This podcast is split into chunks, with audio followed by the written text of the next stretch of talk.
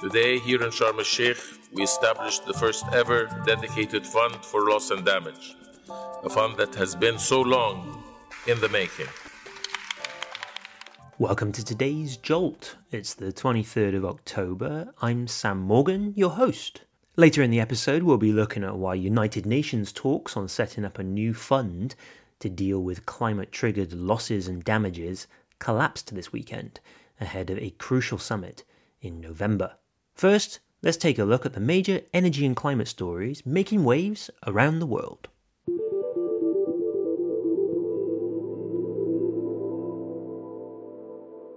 Australia very nearly got all of its electricity from renewable sources during one half hour period in September, according to a new report. For about 30 minutes on a Saturday last month, the Eastern Australia electricity grid, which supplies most of the major cities and populated areas, was supplied almost exclusively by green generation. Just 1.4% of demand needed to be satisfied by fossil fuels, which is a record. Renewables in general met 70% of demand for the wider electricity market, which includes the West Coast and northern settlements. Those figures may not sound that impressive, especially to those of you in Europe, where many countries frequently achieve the 100% feat during windy and sunny days, but it is a very notable milestone given Australia's reliance on coal and gas. Swiss voters headed to the polls this week and decided to back the ruling right wing People's Party, which increased its share of the vote to a record level, very nearly hitting 30% of votes counted. Although the election was very much migration focused, the People's Party has pledged to cap Switzerland's 8 million strong population at 10 million. It does have climate ramifications. The Green share of the vote was cut, and pollsters say that the next government will be unlikely to feel any pressure to prioritise sustainability issues. Reto Föllmi, an economics professor at the University of St. Gallen, told The Guardian that on climate change, the government and the parliament will take the foot off the gas. Singapore has not made any decisions about using nuclear power, but is keeping all of its options open, according to Industry Minister Gan Kim Yong. Last year, a government report pinpointed atomic power as one possible way for the island city state to meet its decarbonisation objectives. Minister Gan said that the government is boosting its capacities when it comes to nuclear safety and preparedness. A study from a decade ago had concluded that nuclear technologies at the time were not suitable for deployment in Singapore, but there has been renewed interest in small modular reactors. Argentina's search for a new president continues. Candidates failed to secure enough votes in the first round this weekend, triggering a second late next month. Far right libertarian hopeful Javier Milei, the initial favourite, only placed second behind left wing counterpart Sergio Massa. Milei wants to completely change how Argentina's government does things, with his plans including shutting several ministries, abandoning the peso for the US dollar, and appointing the scientist who cloned his favourite dog as a top science advisor. On energy, he reportedly will scrap Argentina's convoluted system of price controls and subsidies for the power sector, cancel domestic oil refiners' right to block crude exports, and push back on laws that incentivize LNG exports. Milei is also a climate change denier, saying it is just a lie of socialism. A second round vote is penciled in for the 19th of November. European Union policymakers are reportedly considering setting up yet another emissions trading system, with this new one specifically designed for the farming sector. The EU's main ETS has been operation for more than a decade and covers power generation, heavy industry, some aviation, and most recently, shipping. A second mini ETS for buildings and road transport will fire up in a couple of years. Long muted, but always too politically difficult to push through, agriculture's inclusion in a carbon market is starting to feature in policy debates again, according to Politico Europe. There are many complex hurdles to overcome beyond the challenging political situation. Agriculture emissions are predominantly non CO2, and the likes of methane and nitrogen oxide are rather more difficult to gauge than carbon dioxide. Other issues like exemptions and who actually would pay for pollution permits would also have to be worked out. This is a long term issue, but it is one worth following. Tomorrow, the European Commission, that's the EU's executive branch, is supposed to publish a stocktake of the Union's efforts to reach climate neutrality by 2050. The report is the first of its kind and is a legal requirement of the climate law, the landmark legislation that governs the EU's long term green transition. The Commission has released shorter term analysis of progress towards goals before, but this is the first time it is considered where the Union stands on its flagship objective. Fossil fuels should be phased out by 2040, according to a coalition of more than 100 international companies, representing more than $1 trillion in annual revenue. Firms including Volvo, Vodafone, Heineken, Unilever, Bayer, Orsted, IKEA, eBay, and Iberdrola lent their signatures to the open letter, which calls on government leaders to set clear targets and timelines that govern the phase out of unabated fossil fuels. You may remember that unabated buzzword from an episode of The Jolt last week, so do check it out if you missed it. That's all of your news updates for today. Now, let's move on to a closer look at the story of the moment.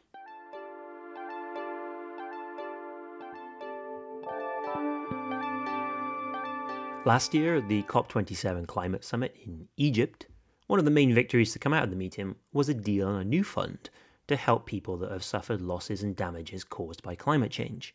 It was specifically aimed at developing countries. Delegates were meant to hammer out the nitty gritty details of how the fund will actually work before the next edition of COP, which is due to start at the end of November in Dubai. This weekend, though, talks collapsed and the fund risks languishing in limbo if negotiators are not able to broker a compromise in time. This is very bad news for climate action efforts. Farmers that have lost crops because of drought or families left homeless due to flooding are just two of the many applications for such a loss and damage fund. Climate change related extreme weather events are becoming more regular, and the need for financing to help people recover from them is becoming more and more essential. The effects of climate change are also most significantly felt by populations in developing countries. Countries, remember, that bear very little responsibility for historical or even current emission levels. So, a multi billion dollar fund designed to rebalance an extremely unfair situation was, as you heard at the top of the show from Egyptian Foreign Affairs Minister Sameh Shoukry, long overdue. It had been on the agenda ever since the Paris Agreement was struck, all the way back in 2015.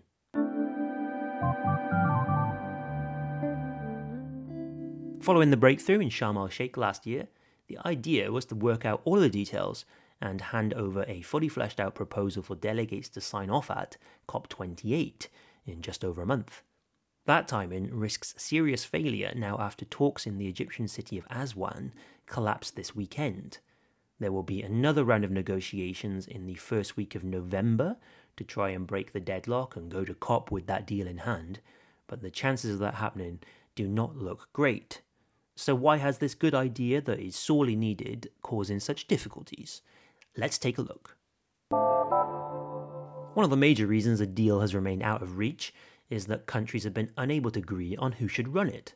The United States is pushing for the loss and damage billions to be managed by the World Bank, a US based and US run financial institution. That has stoked controversy as developing nations want the fund to be independent, and there have also been accusations that the World Bank could not be fully focused on the main mission of the fund, namely helping the needy and most vulnerable in society, because it has a duty to its shareholders. Advocates of the idea have insisted that the fund would be up and running quicker if it is housed in an already established institution. They've also pointed to the fact that the current head of the bank is Ajay Banga, an Indian born American business executive whose background would make him more sympathetic towards the objectives of the fund. Cuba's ambassador to the United Nations, Pedro Pedroso Cuesta, explained during a press conference just before the talks collapsed why he and his colleagues have argued against the World Bank proposal. At this late hour, a small group of nations responsible for the most significant proportion of a stock of greenhouse gases have tried to bargain potential support for a fund on one side with eligibility and administrative arrangements that would impede its ability to respond directly, for instance, to recent climate related tragedies in Pakistan and Libya, and an explicit withdrawal from their differentiated responsibilities and commitments under the COP and CMA. We must ensure that the administrative arrangement of the fund do not impede direct access to all developing countries, particularly vulnerable to climate change, preclude the fund from accepting broad sources of finance, including philanthropy or leveraging its resources on the capital markets. The urgency of the hour suggests it should also consider interim administrative arrangement. You can see why developing nations would be skeptical. The US does have a habit of under delivering on pledges, especially climate financing. President Joe Biden has been unable to convince Republican lawmakers to unlock more than $10 billion in additional international green finance, and out of $3 billion pledged by Barack Obama for the Green Climate Fund back in 2014, only $2 billion has been provided. Let us not forget the fact that Americans will vote for a new president next year, and Biden is by no means guaranteed to defeat Donald Trump, his probable opponent in that race. The prospect of a second Trump presidency and the chance that his administration would tear apart a World Bank hosted fund can obviously not be discounted. But Ambassador Cuesta was also adamant in his remarks that there is an easy solution to the current problem. There is a clear pathway to operationalizing the fund. Its scope, eligibility, independence, and operation are straightforward. It needs to be able to provide direct support in the form of largely grant-based finance to developing countries particularly vulnerable to the adverse consequences of climate change, to help them reconstruct and rehabilitate, including addressing relocation, lost livelihoods, and non-economic losses after extreme weather and significant slow onset events. To get a bit more insight into what went down in these talks, I was fortunate enough to talk with Lien Vandamme from the Centre for International Environmental Law, who was in Egypt for the talks. Apologies for the slightly ropey audio quality during some parts of the discussion, but I do think the content more than makes up for it. To what extent was the issue of the World Bank's involvement in the loss and damage talks the main block in these talks and the reason why they've collapsed for the time being? How big an issue is this? Um, it, it definitely has been a major obstacle for progress and, and one of the, the main blocks, or maybe even the main block. Um, because at the start of the meeting, um, many reasons were put forward by developing countries um, that have also already been um, uh, put forward by civil society about why the World Bank is not fit for purpose um, as a host for the Loss and Damage Fund. Um, we're talking about the inability of the World Bank to provide direct access um, for countries, but also for communities. the potential impact this would have on, on the policies of the fund and the governance of the fund.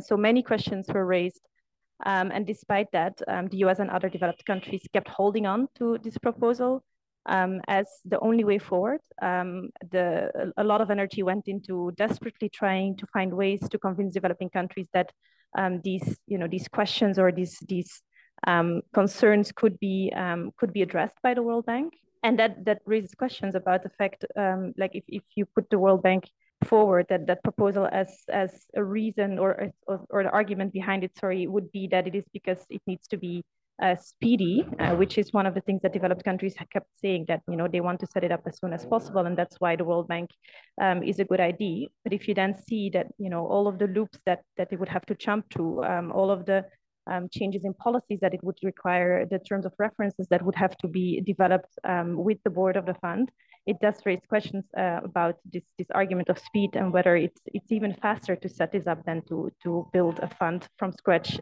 and build it in a way that is actually um, going to bring justice to communities um, because that's what it's, uh, what it's meant to do.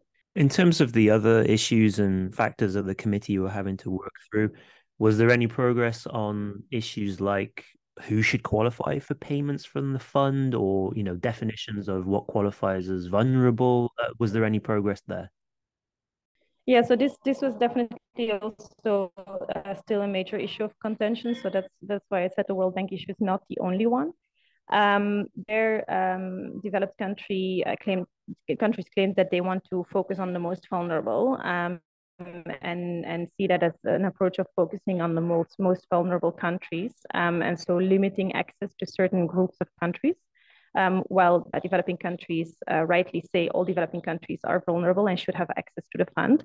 Um, so there on, on that um, discussion or on that issue, um, what happened on the last day is that they went into breakouts um, and one of those breakouts was on allocation, which is not the same thing as eligibility because the idea would be that all developing countries would be uh, would have access, so would be eligible, but at the same time, there would be some kind of allocation framework that would be developed to ensure that those most vulnerable um, would have uh, access to the funds and, and potentially would be prioritized. So that's kind of where the discussions went. Um, so at the last day, a lot of those discussions happened behind closed doors. So it was difficult for us to assess what was happening and what was being discussed.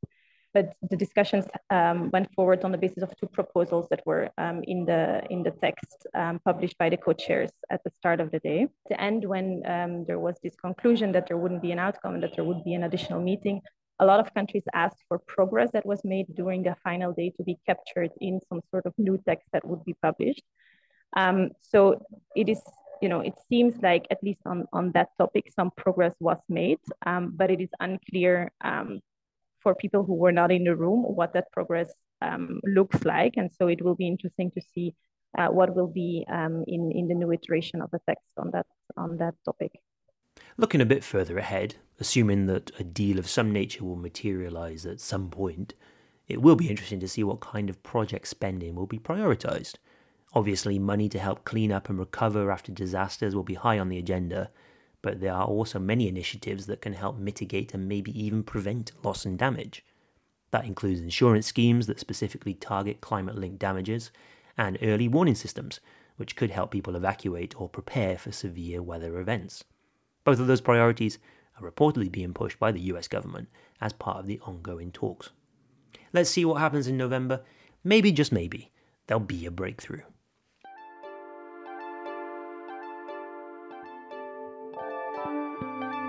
Many thanks for joining me today.